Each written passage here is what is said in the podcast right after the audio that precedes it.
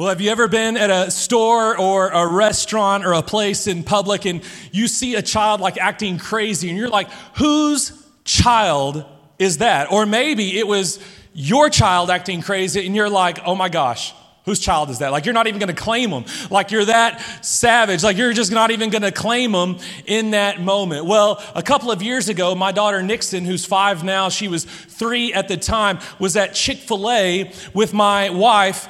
Darby. They were there with a friend and, and their kids. And, and, so they were ordering the food and sitting down, and my daughter and all these other kids are playing at Chick fil A on the playground. And then all of a sudden, all the kids come running out of the playground. Like they all come running out and they're all freaking out and, and, and they're all, all the parents are, what, what's wrong? You know, what's going on? You know, and they're all saying, something stinks, something smells in the play on the in the playground and so they come the, the manager comes they shut it down they, they, they get all the kids out and and you know all the parents are thinking who whose kid would poop in the playground, like on the playground. Like, whose kid would do that? And then Darby, my wife, begins to smell something on my daughter, Nixon, and she realized that in my daughter's dress and I'll call them girl underwear because I don't like the other word. So, so in her girl under, she pooped in them,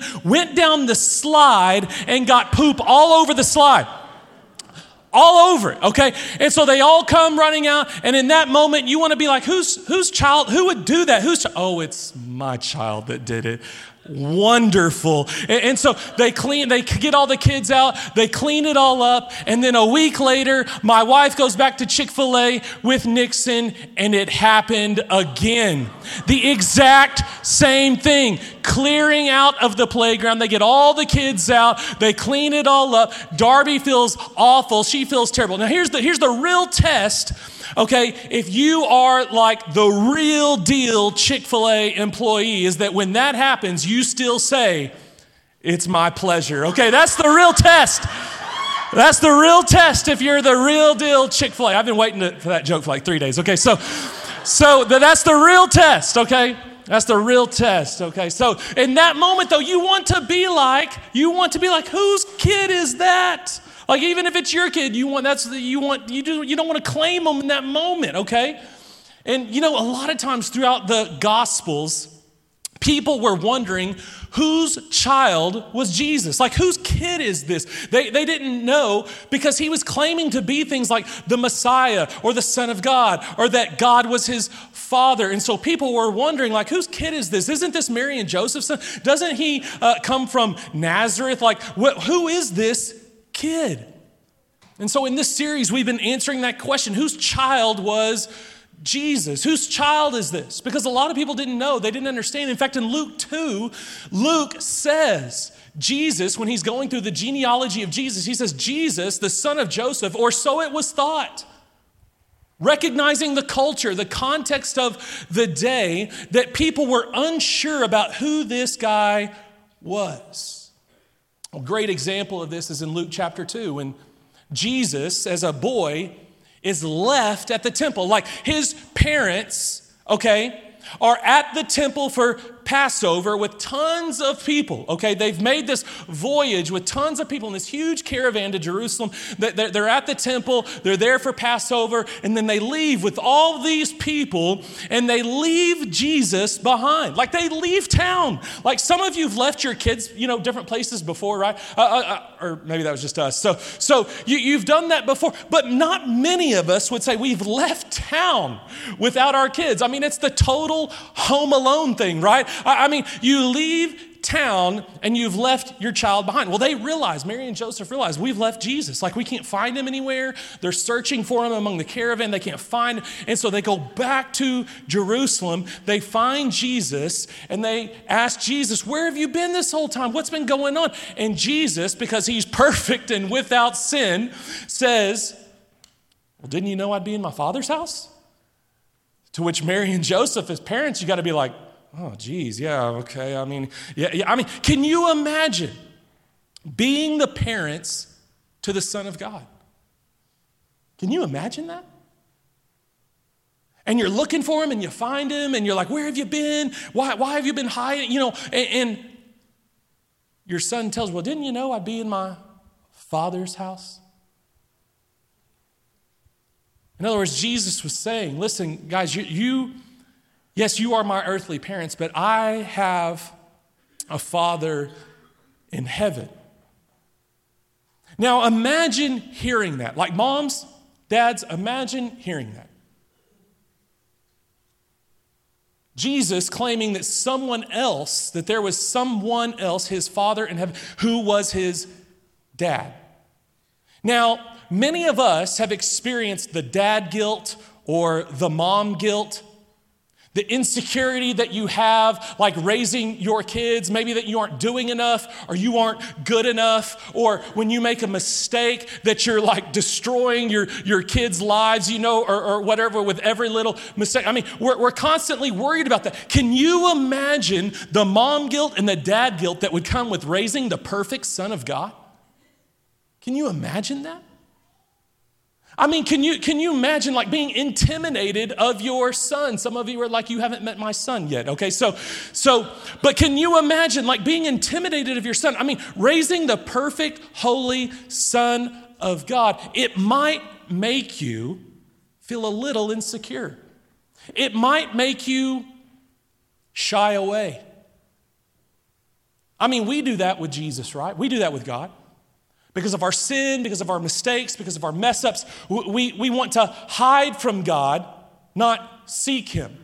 We want to run from Him, not run to Him when we mess up, when we're feeling insecure, when we're feeling shame or guilt. So imagine Mary and Joseph raising this child who knows everything they think and every attitude and intention in their hearts.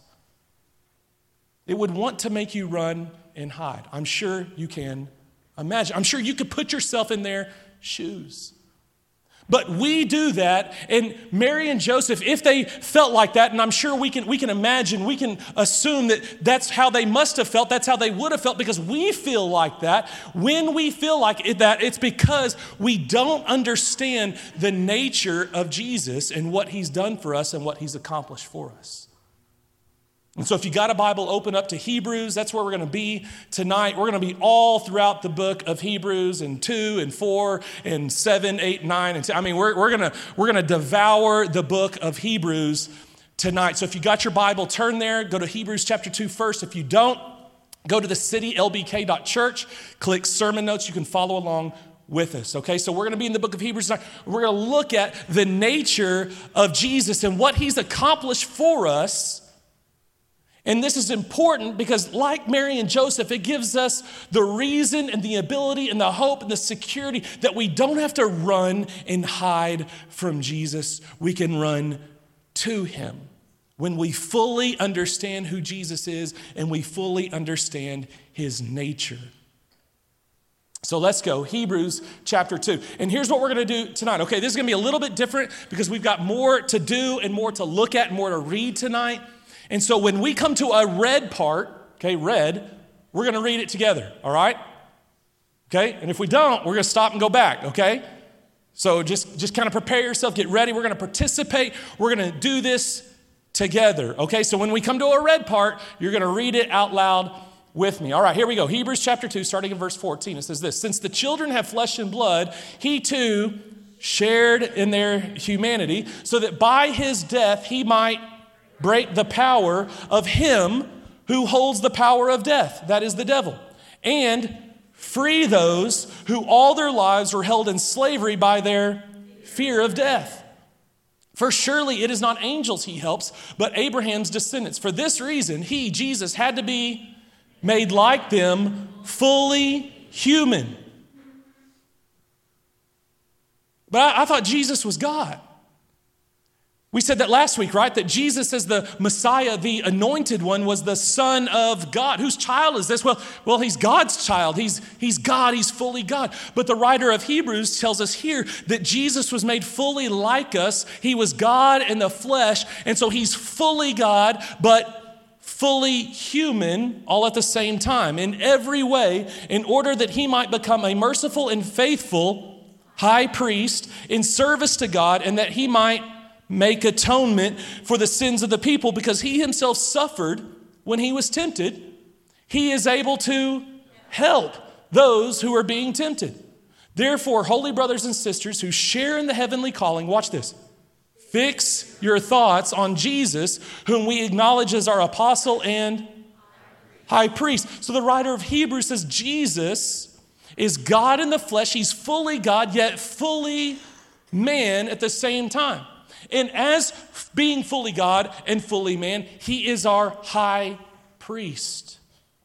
And as our high priest, he's made atonement for us and he exists to help us because he himself was tempted and was without sin. He's able to help us when we're being tempted. So last week we said Jesus was the Messiah, the anointed one, the, the Son of God, and the Messiah is my peace. This week we're seeing that Jesus is God in the flesh, fully man, made like us in every way, in order to be our high priest, to make atonement for us, to help us in our time of need, to help us when we're being tempted.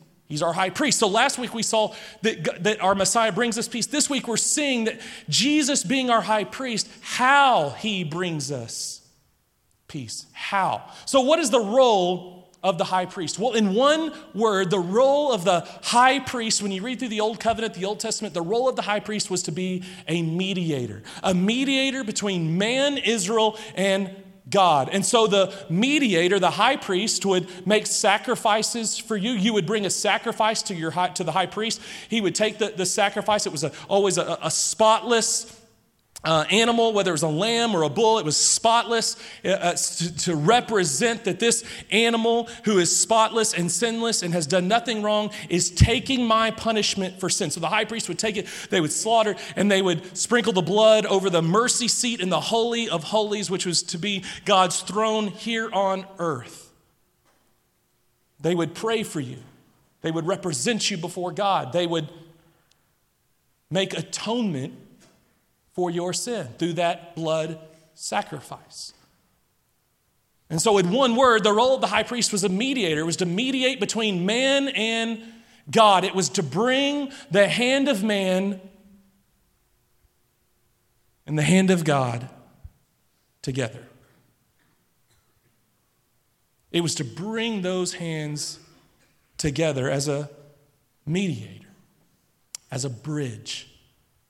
Now, about two years ago, my wife and I were in San Francisco. We were there for her birthday and we got to hang out. It was awesome. It was a great trip. And while we were there, we got to see this bridge, the Golden Gate Bridge.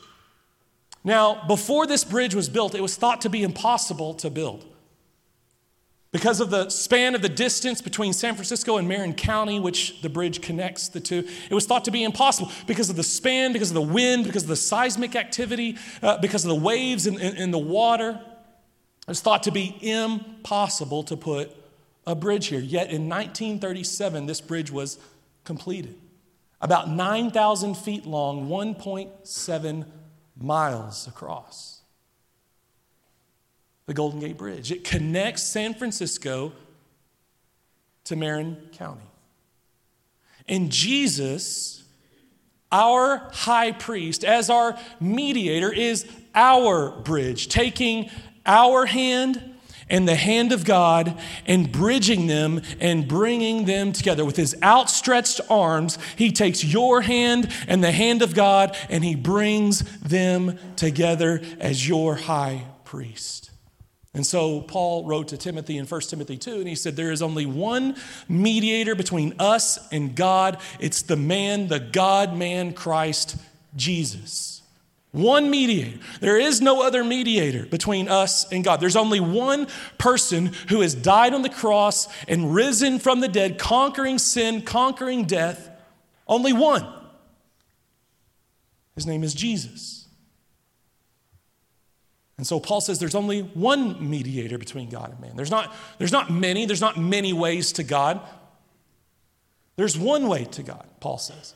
And it's through Christ Jesus. Jesus said, I'm the way, the truth, and life. No one gets to heaven except through me. In other words, Jesus is saying, I'm the bridge, I'm the mediator. There's only one way to God, and it's through me, your bridge, your mediator, through your high priest. And so we don't need other priests or anyone else to get to God or in our relationship with God. We have one mediator, it's Jesus, the God man, our bridge to God. So, so what's important about this? Like, why is this a big deal? What does Jesus being our high priest mean? Number one, it means this it means we have access to God.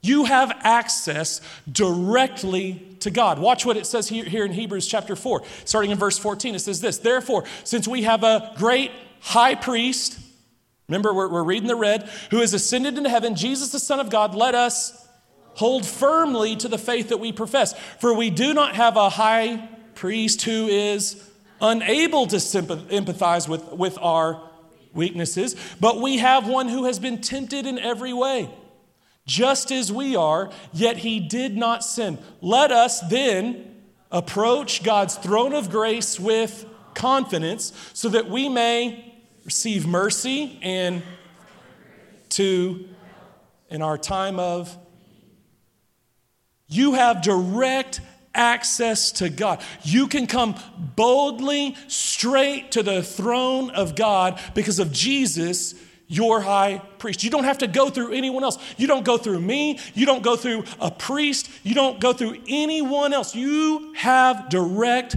access to God through your high priest, Jesus.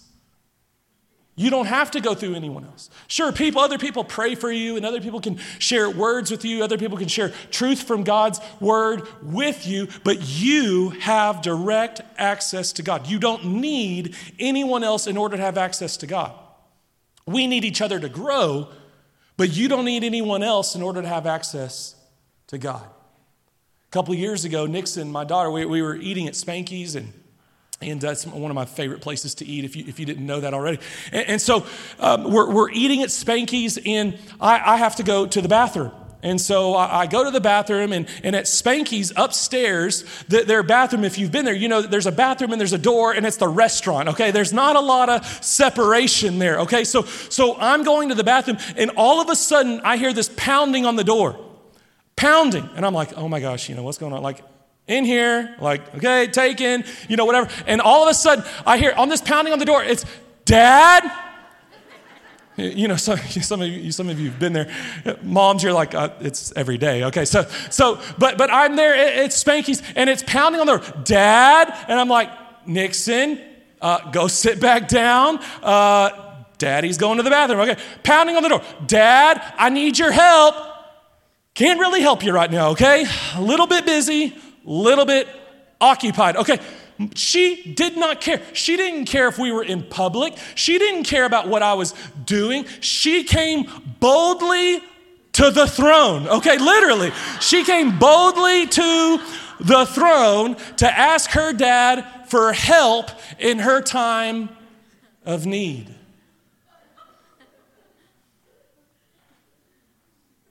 She came directly to her dad because she knew she could. She could come straight to me. She didn't have to go through anyone else. She didn't have to ask anyone else. She didn't ask anybody at Spanky's or her brothers or, or her mom or whatever. She came straight to her father and asked for help because she knew she had access to me. And because I'm her dad, she was confident.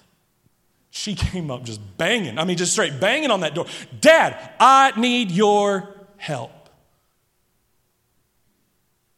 She was bold because she knew her dad loves her and cares for her. And because she's my child, she could come straight to me.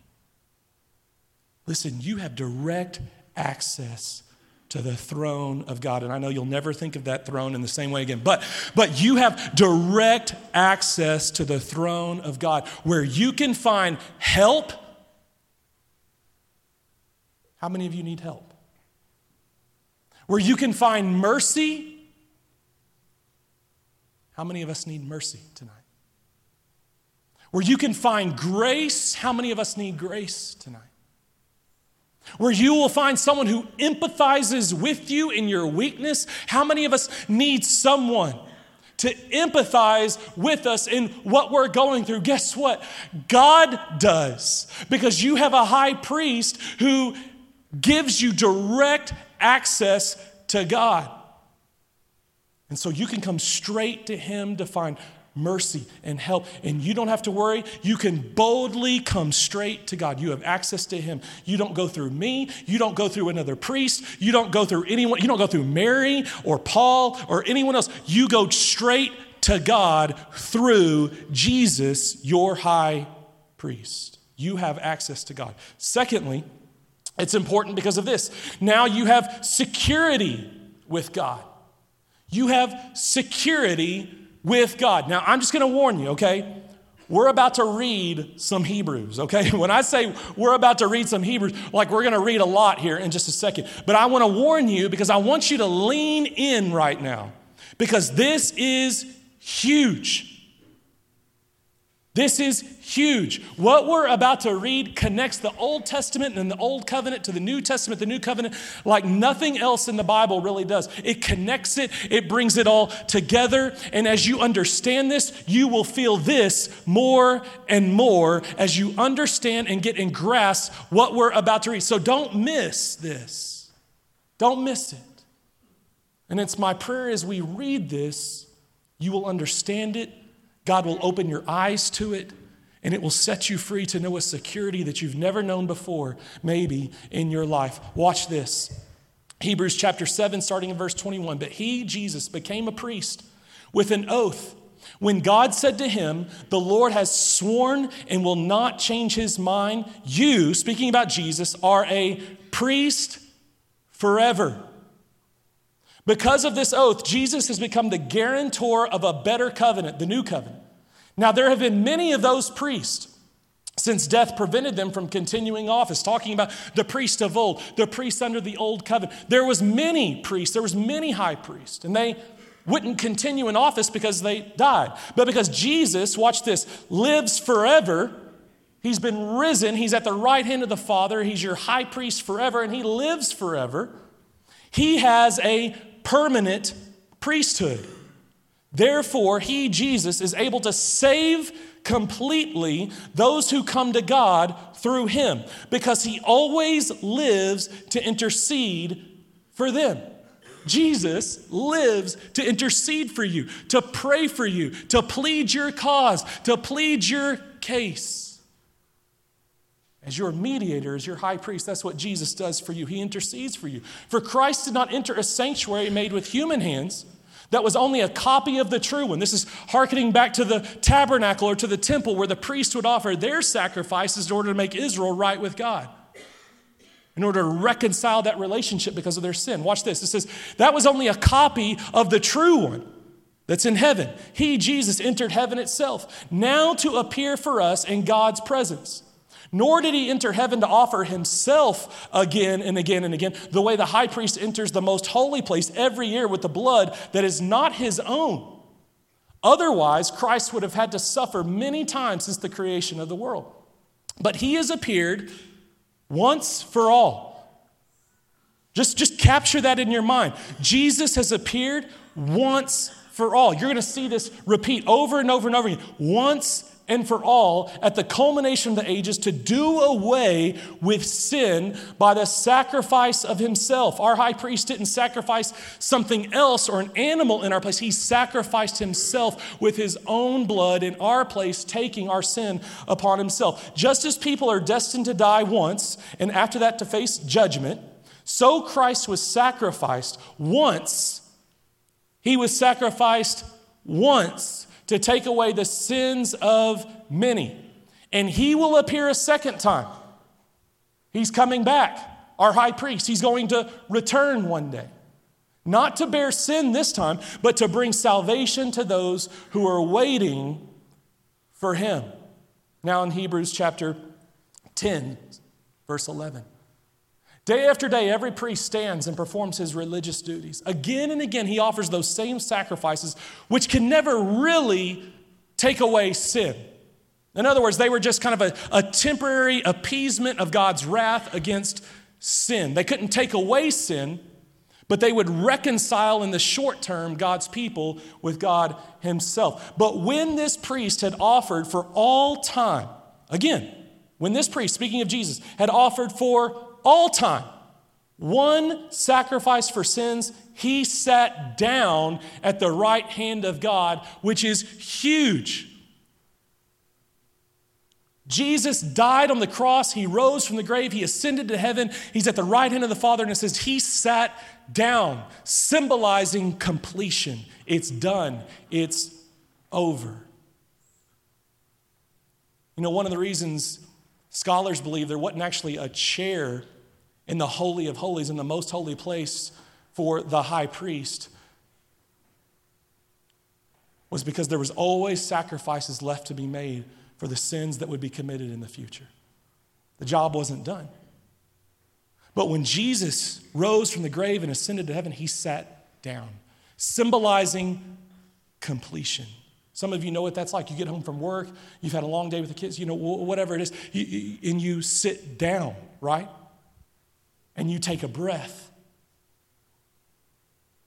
And when a child comes running, hey, I need this, I need this. No, no, no, no, no. I've sat down. Okay, it's time for a break. I'm, I'm, I'm done. Jesus sat down, completing his work. And since that time, he waits for his enemies to be made his footstool. For by one sacrifice, again, watch this, by one sacrifice, don't miss this last verse. By one sacrifice made for all time, he has made perfect forever those who are being made holy. By one sacrifice for all time, he made perfect, past tense, forever those who are being made holy, those who have given their life to Jesus, their high priest. Don't miss this. If you've given your life to Jesus, then your high priest has made atonement for your sin through the sacrifices of himself once and for all time for all your sin, past, present, and future. And so you have been made holy. You're like, I'm not holy. Listen, you don't know me, you don't know my life, you don't know what I've done. If you are a follower of Jesus, whether you realize it or not, and this is why this is so huge for your security with God, because if you have given your life to Jesus, you have been made holy. In the past tense, it's already happened. You've been made holy forever into the future. Jesus, once and for all time, died in your place, took on your sin, past, present, and future, and you have been made holy forever. And that cannot change. Ephesians 1 says he's given you his spirit as a deposit, guaranteeing your redemption. You can't get, get that deposit back. It's a deposit guaranteeing that what he has said is true. You were made his child when you gave your life to Christ. You were made his kid. You were born into your family, but you're born again into a spiritual family. And when you gave your life to Christ, you were born again into his family as his child, and now you've been made perfect forever so that even when you mess up, you're still his child. Your status does not change. You have been made perfect you have been made holy. You have been made righteous forever. You've been washed clean. Your sin has been separated as far as the east is from the west. Though your sin was like scarlet, it was made white as snow. And so Romans 8 says, Now there is no condemnation, there's none left for those who are in Christ Jesus. You've been set free from sin. And now, Nothing can separate you from the love of God that's in Christ Jesus our Lord. Nothing. Because once and for all time, your sin was done away with. Is that good news to anyone else besides me? I mean, this is the most amazing stuff I've ever read in my life. This is amazing grace. It's so amazing. And this is important because some people will say that even though you've given your life to Jesus, you still need to do this or you need to do that in order to pay for your sin, in order to make it right so that God will be pleased with you. But that's not what this says. Hebrews says you've been made perfect forever by your faith in Christ. You've been made holy and righteous in the sight of God. In Roman Catholicism, there's the belief that when you die, you go to purgatory, where you continue to pay for your sin. And so there was this idea that came up where if you would pay some money, they called it indulgences, then more of your sin would be paid for. Or you could give the indulgence, you could give the money, you could pay the money to the Roman Catholic Church, and, and you could help free your family members who are in purgatory, still paying for their sin. You could help free them from purgatory. And so there were all kinds of different practices like this, where you could pay for your sin here so that you wouldn't have to spend so long in purgatory. One of these practices was scaling the steps, the, the holy steps. You'd have to climb on them one step at a time, hand and knee.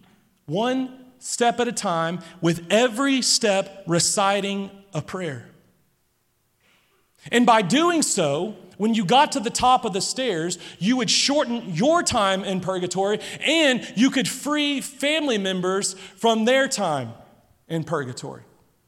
It was called the holy or the, the Scala Sancta, the holy steps. And here's what would happen as you got to the top of the stairs, you could turn around and you could look down and you would see all of these people who were behind you who were crawling up these steps on their hands and knees reciting these prayers. In fact, at those steps today, there are indentions on the steps where people continue to crawl up these steps reciting prayers, thinking it will lessen their time in purgatory and free their family members from purgatory. Martin Luther scaled these steps, he crawled up them. One at a time, he got to the top of the steps. He turned around. He saw all these people going, crawling up the steps just like he did. He got to the top of these steps and he said he felt no closer to God. And then he began to think, watching this crowd of people crawl on their hands and knees to the top of these steps, he then began to think, I don't see this in the Bible anywhere. And he went back and he began to study his Bible and, and read the book of Romans and, and Hebrews. And Martin Luther came away from that experience studying the Bible, studying the scripture, and realizing no, no, no, that's not how we're made right with God. We are made right with God by faith alone, because of God's grace alone, in Christ alone. And that was the straw that broke the camel's back that would lead to the Protestant Reformation. Because Martin Luther got to the top of these stairs and he thought, this isn't right. This isn't right. We don't have to work our way to God. We don't have to punish ourselves in order to make ourselves right with God or to reduce the fine that we'll be paying in purgatory one day. This isn't right. We're saved by grace alone, through faith alone, in Christ alone. And when we add anything else to that, what we're saying is that Christ's death was not sufficient to pay for our sin. Christ's death was sufficient to pay completely for your sin. It's why Jesus, before he died, said, It is finished. It's done. It's the Greek word tetelestai, which meant the charges that are against you for the record of your wrongdoings, for your law breaking, have been paid in full. That's what it means. Tetelestai means paid in full. Your sin has been paid in full on the cross, and Jesus said, It's finished. Tetelestai, it's been paid in full. There's no more sacrifice to be made, there's no more punishment to be had. You are secure with God because of what your high priest has done for you and accomplished for you on your behalf. And then last is this, and here's where we'll end our time, is that we now have peace with God.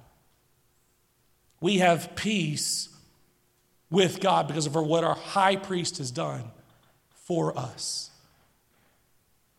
Some of you know that in Genesis chapter 6, 7, and 8, there's the story of the flood, where God gets so upset with the wickedness and the sinful of man that he brings this flood, but he he finds favor with Noah and his family, and so they build this ark and they get in the ark, and the, and the waters come, and, and the earth is flooded. And it says that everything that has breath died except for Noah and his family who were saved in the ark.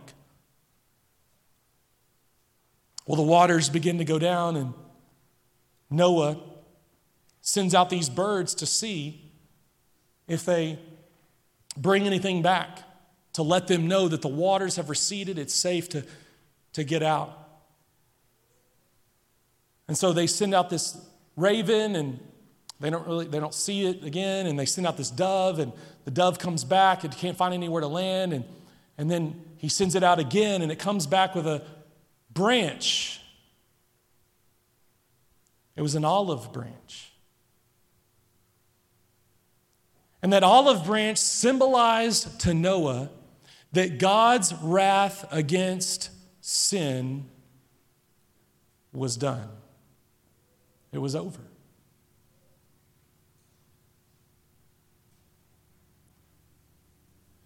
Many, many years later, Jesus, the Son of God, would kneel and pray at the Mount of Olives under a canopy of olive trees, symbolizing through his death on the cross our olive branch that God's wrath was fulfilled in the cross of Jesus, and we now have peace with God. You might remember last week we read in Isaiah 53 that it said about the Messiah the Messiah who would come would be pierced for our transgressions, and the punishment that brought us peace was on him. The punishment that brought us peace was on him. Romans 5 says it like this We're God's enemies because of our sin. Ephesians 2 says it like this that because of our sin, we are objects of the wrath of God. But when our high priest was pierced for our transgressions, and when the punishment that we deserved was put on him, it brought us peace. Peace with God. Jesus, our olive branch, made peace between us and God by taking on the wrath of God upon himself. And so 2 Corinthians 5 says this he took our sin. Him who knew no sin became sin for us, so that in him we might become, we might receive the righteousness of God. Jesus, our high priest, makes peace with God for us. And some of you are here tonight and you've never given your life to Jesus. You need to understand and realize the Bible says until you give your life to Jesus, you're actually God's enemy, and you will experience his wrath against sin if you were to die tonight and stand before him. But tonight, you could give your life to Jesus. And Jesus will take your hand and he will join it with God's hand, and you will have peace with God, and you will have your sin forgiven, and you will be made holy forever. And you can know for sure that when you die, you're going to heaven. There's that security. You can know for sure if you would give your life to Jesus tonight. And so here's the one thing I, I, I want you to see tonight. Here's what I want you to get from all of this, okay? It's that the high priest paid for my peace with his piercings. The high priest paid in full for my peace with his piercings. You know, Mary and Joseph, we said we could imagine, we could guess that there had to be some shame and guilt that would have caused them to want to hide from Jesus. Kind of like Adam and Eve did right in the garden. They sinned against God. It says they ran and hid. But because Jesus is our high priest, fully man and fully God, we don't have to run and hide when we sin. We can do what Peter did. Remember, Peter denied Christ. It says he broke down weeping over his sin. And he doesn't really get to talk to Jesus before Jesus dies on the cross. I mean, imagine being Peter. You deny your Lord and Savior, and you don't really get to talk to him again and, and make it right before he's dead. Well, Jesus rises from the grave. And he is revealing himself, he's showing himself, he's proving that he's risen from the dead. And, and the disciples are in this boat and they're fishing, and it says they're about 100 yards out from shore. And they look on the shore and they see Jesus, and they're like, That's Jesus. That's him. We can, we can see him. That's Jesus. And Peter, the one who denied Christ, it says that he jumped out of the boat into the water and he's running to shore. And you know he had to be thinking, I denied him. I denied him. And he died for me, anyways. I denied him and he's risen again. Most of us in our sin, we run from Jesus, but not Peter. In this moment, he's running to Jesus, the one he denied. And he gets to shore, and you would think that when he gets to Jesus, that Jesus would say, What were you thinking? How could you? I mean, that's the way most of us view God, right? How could you do such a thing, Peter? After all that I've done for you, after all that I've shown you, how could you deny me like that, Peter? But that's not what happens. Peter runs to shore to see Jesus. And when he gets to Jesus, Jesus says, Peter, let's take a walk.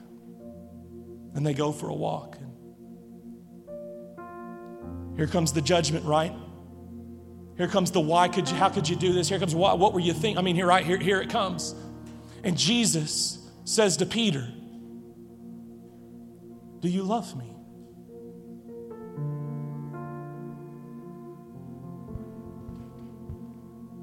Peter says, Lord, you know that I love you. Jesus says, second time, Do you love me, Peter? And you could imagine being Peter and the brokenness that would have been in your heart. He says, Yes, Lord, I know. You, you, you know that I, that I love you. And Jesus asks him the third time, Do you love me? And Peter says, Yes, Lord, you, you know that I love you. Peter didn't run from Jesus, he ran to Jesus. He ran to Jesus. And so here's my challenge for you tonight it's this it's don't hide from Jesus, seek Jesus.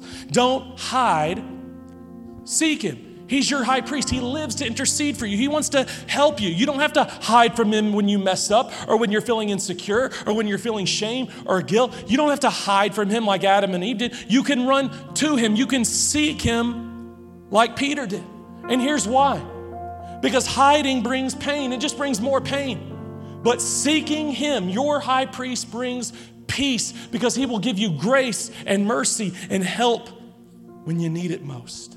A couple years ago, my family and I were in Port Aransas. We were there for just to go to the beach and hang out on vacation.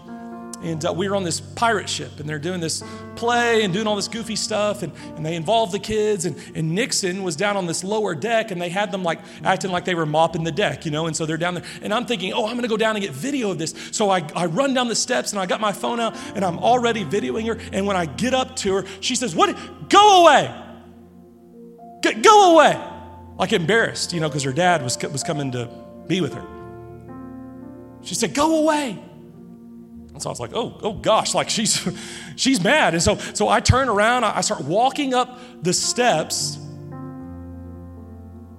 And as I'm walking up the steps, I'm not gonna leave her, okay? I'm not gonna, you know, totally leave her, but I'm, I'm kind of separating myself. Like she doesn't want me around. I'm gonna separate myself. So I start going up the steps. And as I'm going up the steps with my back turned to her, she goes, Where are you going? Come back.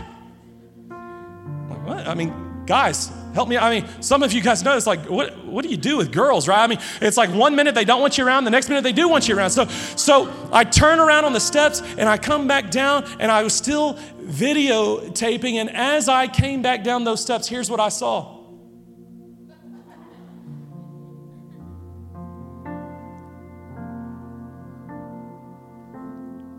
She didn't want to be with me. But when she realized she was all by herself, she wanted her dad back. Because she realized she was alone. There was going to be no one there to be there for her and to help her. Some of you tonight, you've been running from God. You've been running because of your sin, your shame, your guilt. And I just want you to know tonight that your dad, your heavenly Father, is here tonight saying, Seek me, come to me, and find the peace and the security that you're longing for. You have direct access to me. Come to me. Would you pray with me? God, I know there's people here tonight and they don't have, they don't feel this peace that we're talking about, this security that we're talking about, this access that we're talking about. And God, tonight, would you just remind them from your word? Because our high priest who lives forever has once and for all done away with our sin and made us holy for all time, forever that they have direct access to you right now. They have direct access to you tonight. And they can be secure tonight in their relationship with you, knowing that they're your kids. And just because they mess up doesn't mean they're not your kids anymore. And I pray that tonight, because of the peace they already have with you through Jesus Christ, their high priest, would you move in our hearts tonight, God, and draw us to yourself, that we would come seeking, we would come running after you, just like Peter did. That we would stop hiding, but we would run to you. We would fix our thoughts on our high priest Jesus, who paid for our peace with his piercings. Would you stand? Our team's going to lead us in a time of worship. And as you stand, I want you to know tonight that God's peace isn't supposed to end with you. It's not supposed to end with you. God brings peace to you so that you will bring it to other people. We're supposed to be pipelines of peace. It's not supposed to end with us. When Jesus was on the cross, as people were nailing him to the cross, he said, Father, forgive them. They don't know what they're doing.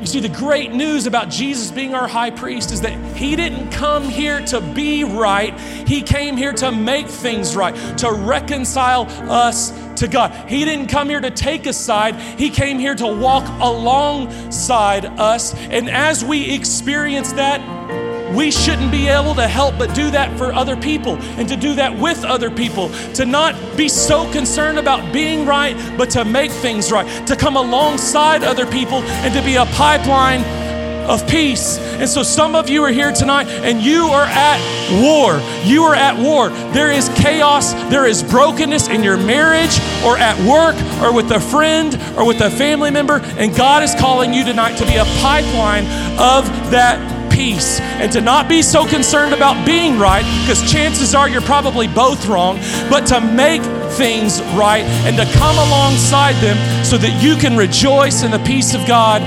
together. God, would you make us pipelines of peace tonight? That we would be so overwhelmed with your peace and that we, as the offender, we, as the offender, God, you took steps to us to make things right. And so, God, we praise you for that. We worship you for that. But let it not end there. Let it flow through us that we might be reconciled through the power of Jesus' name with everyone around us. And we ask it in Jesus' name.